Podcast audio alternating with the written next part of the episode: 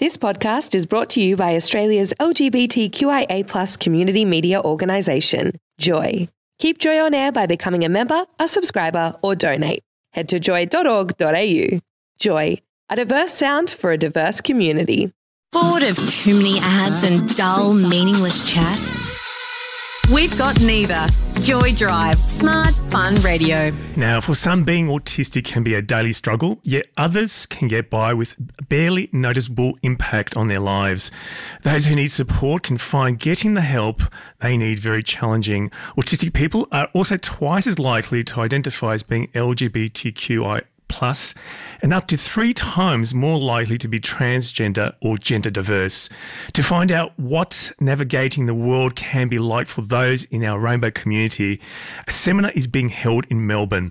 Bryce Pace is running the event, and Bryce, welcome to Joy Drive. Thanks for having me.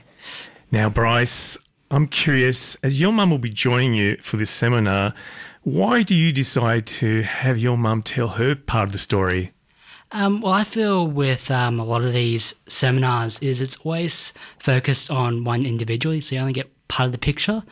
Uh, whereas with uh, my seminars, I like to invite my mother on because it, she doesn't just um, give you the perspective of a parent, but she also has over 30 years experience as an educator as well.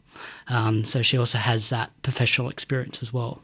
Now, let's talk about the seminar. Why are you running it? Well, um, the main focus of the seminar uh, really is uh, to provide those who do actually attend with some practical tips and resources that they can then use to better support those of us on the spectrum, whether that be you know, in their own lives at home or through their work. Yeah, so it's sort of an opportunity for you to tell your story and obviously share the knowledge with others about how they can sort of be themselves with autism. And I'm, I'm sure there's appropriate opportunity. Is there, I mean, I'm sort of thinking about, is there readily available support for those with autism? Uh, so, yes, there is actually quite a few resources for autism as, um, you know, a separate sort of disability in that. There is also now um, a, a, national autism helpline, uh, Autism Connect, which anyone can sort of call up or um, go online and um, get information about more information about autism. Okay, and I think one of the things that we all want to find out is when we talk about autism, how do you sort of explain it to other people? What is it that it sort of affects, or it, it, it's sort of is part of your life? What's the best way of sort of putting it to people out there? How I usually describe autism in my workshops uh, and uh, my consultancy work is that, well, firstly, I do describe it as a lifelong neuro, neuro sorry, I can't say the word today, uh, neurodevelopmental disability. Mm. Um, that it basically just affects the way that those of us that are on the spectrum, how we perceive and experience the world around us. Um, it is a spectrum, so um, and I don't actually describe it as a linear spectrum like most people assume that mm. it's hmm. like a linear, like you're either uh, on the spectrum, uh, from not being on the spectrum to being really on the spectrum. I don't know that's how most people sort of see it, but I actually like to describe it as being closer to being like a color wheel, as there is endless uh, experiences of autism. If you've met one autistic, you've only met one autistic. Yeah, and I suppose it's an awareness that we need to have that it just captures a, a, a particular way of being, but there is so much under it that we need to be aware of. Yes, exactly. And that's why, yeah, I I'm out there doing the work I do to help uh, assist organizations, businesses, and just the general public um, becoming more accessible to those ones that are neurodivergent. I love that. Now we're chatting with Bryce Pace, an award-winning autism advocate, about an upcoming autism seminar. Now, Bryce, one other thing I want to ask you is, what impact did trying to understand your sexuality have on your life, having autism? Well, it actually uh, what I've found out recently, um, something a bit more common, is it actually took me quite a long time to even figure out that I was LGBTQA plus because um, I just couldn't find any resources I could really identify with, um, and they could really explain things, like answer the questions that I didn't even know I had.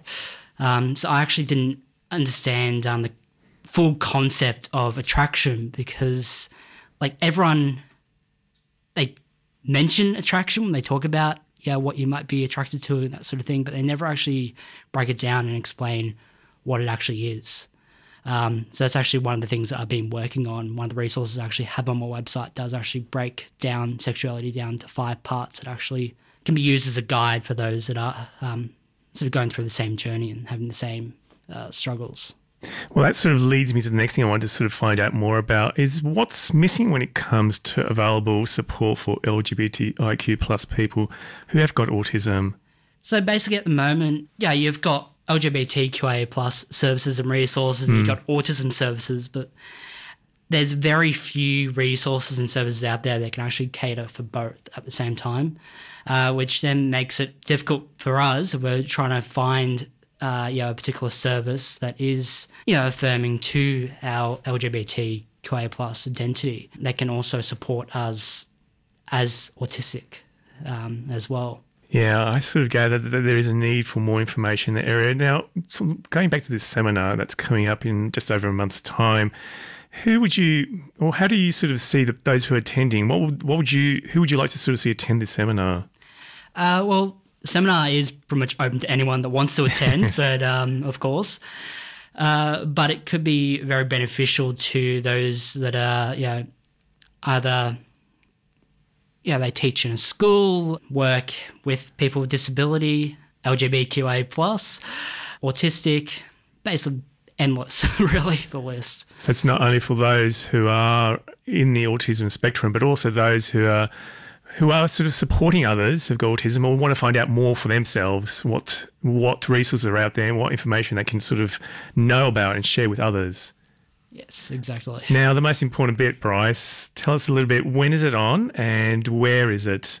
So it is on the 22nd of March, so it's about a month um, month away now. Yeah. It's going to be at the Glen Eira Town Hall. Yep. Um, it's not too far from here in the studio, um, and it's from 12 p.m. until about uh, 3:30 p.m. in the afternoon. Great. Now, one last thing I want to ask you. I can see you're wearing your blazer. No one at home or listening to us can spot this, but you've got two badges which you're wearing proudly, which is to do with identifying part of the LGBTQI plus um, rainbow uh, colours, um, and they're obviously personal to you. Yeah, so exactly. Um, the top one, it's actually it's a rainbow infinity symbol, which is actually the um, neurodiversity symbol. Yep. I've had many people question me if it's a symbol of LGBTQIA plus, because that's I guess I know, it's a- everyone sees that of a rainbow, but it's not. Um, Yep. And the bottom one is the bisexual flag because I am proudly bisexual. Great. I think. Thank you for sharing that. Well, all I can say, Bryce, is thanks for joining me on Joy Drive. Thanks for having me. Now, growing up autistic is a neurotypical in the neurotypical world will take place, as Bryce mentioned, on March 22nd at the Glen Eira Town Hall in Caulfield. And for more details, simply head and search on your Google or other sort of web page for checking things things out. Simply type in Bryce Pace Autism Advocate, and you'll be able to get all the information you need. Joy Drive on Joy 94.9 FM in Melbourne, Joy on your digital radio, iHeartRadio, tunein.com, or the Joy app. No matter where you are. Thanks for listening to another Joy podcast brought to you by Australia's LGBTQIA plus community media organisation, Joy. Help keep Joy on air. Head to joy.org.au. Joy, a diverse sound for a diverse community.